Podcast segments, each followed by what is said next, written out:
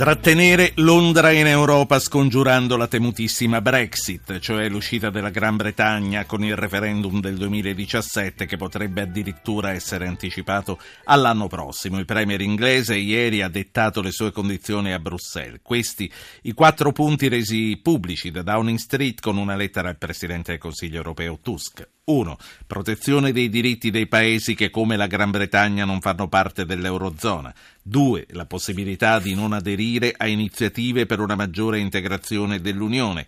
3. Potenziamento della competitività nel mercato unico. 4. Per tornare al discorso dei migranti che facevamo poco fa, un contrasto più deciso per l'immigrazione con un livello di welfare, di Stato sociale, più basso per i cittadini non britannici. Saluto il presidente dell'ISPI, Giancarlo Aragona, che è stato tra l'altro a lungo ambasciatore a Londra. Buonasera Aragona.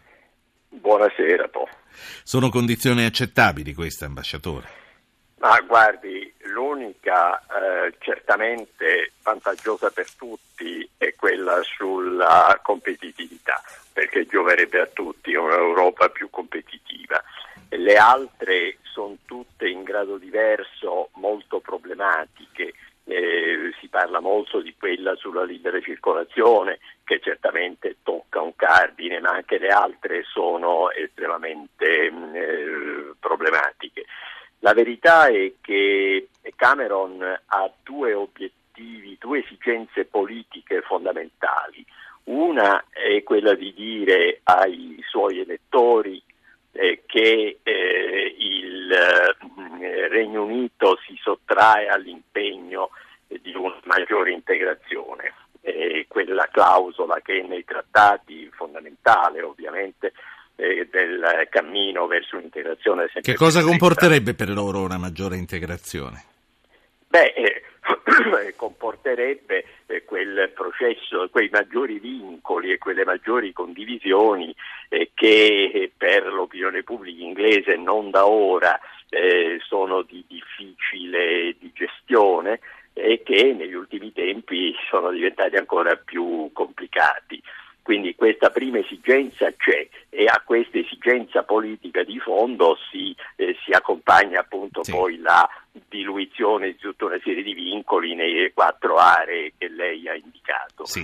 L'altro obiettivo fondamentale è quello di poter dire però al suo elettorato che i poteri di codecisione di Londra nelle, nelle, in seno all'Unione Europea rimangono intatti eh, sono due obiettivi. Quindi ha parlato a Bruxelles per dare comunque un messaggio interno.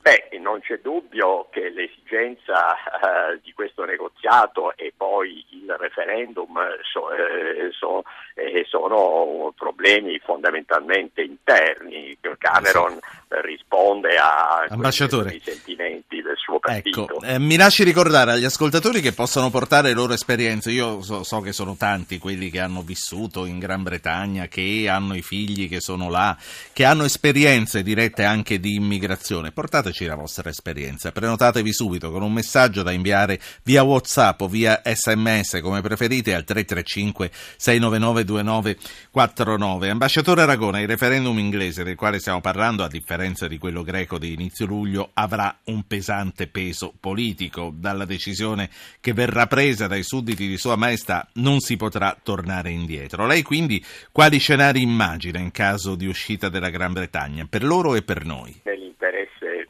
dei partners che la Gran Bretagna rimanga nell'Unione Europea, ma è anche interesse britannico rimanerci nell'Unione perché la Gran Bretagna ne trae grandi vantaggi. Guardi, c'è un paletto che credo per i partners sia veramente irrinunciabile, cioè ehm, che la Gran Bretagna eh, che si distacca, che eh, diluisce alcuni vincoli, insomma mantenga gli stessi poteri nei confronti di tutti gli altri partners. Eh, bisogna a questo punto Londra, ma che anche gli altri paesi accettino che si crea eh, un'Europa eh, a due velocità eh, due gruppi diversi, probabilmente quelli dell'euro e chi ne è fuori, ma che chi non c'è dentro non può mettere veti e non può ostacolare il cammino verso una maggiore integrazione. Questo credo sia il punto essenziale e sarà un punto difficile da negoziare. Senta, due commenti su altre zone del mondo e poi la saluto. La Corte di Madrid, la notizia è uscita proprio ora, sospende la mozione di indipendenza della Catalogna, era tutto previsto, eh, questo dopo il ricorso che ha fatto il governo. Lei che futuro prossimo e anche a più lungo raggio prevede per la Spagna e per la Catalogna?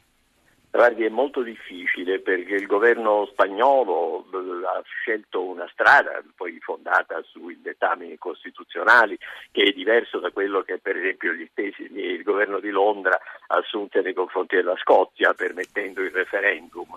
E quindi è chiaro che ci sarà e continuerà un braccio di ferro politico e giuridico e lo sbocco è molto difficile da, da prevedere, comunque è una partita molto complicata che pone dei problemi non indifferenti all'Europa.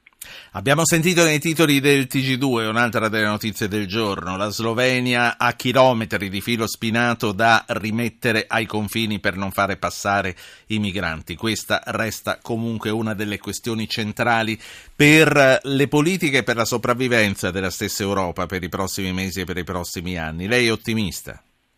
Guardi, non saprei essere ottimista perché non l'Europa questo, nella gestione dell'emergenza migranti non sta dando una buona prova, non l'ha data prima quando la pressione si esercitava su Italia e Grecia attraverso il Mediterraneo, non la sta dando adesso sulla via balcanica. È un problema davvero drammatico, sta mettendo in luce delle posizioni nazionali che certo non vanno in direzione della condivisione, della corresponsabilità, e questo è molto grave. È un indizio di una crisi eh, della Unione Europea eh, che esiste indubbiamente, che impone un grande sforzo di leadership e di cui naturalmente questo è un segnale, come lo è il referendum inglese, ci sono vari segnali. Purtroppo. Ambasciatore, grazie per essere stato con noi. Giancarlo Aragona, presidente dell'ISPI, grazie e alla prossima occasione per commentare i fatti del mondo.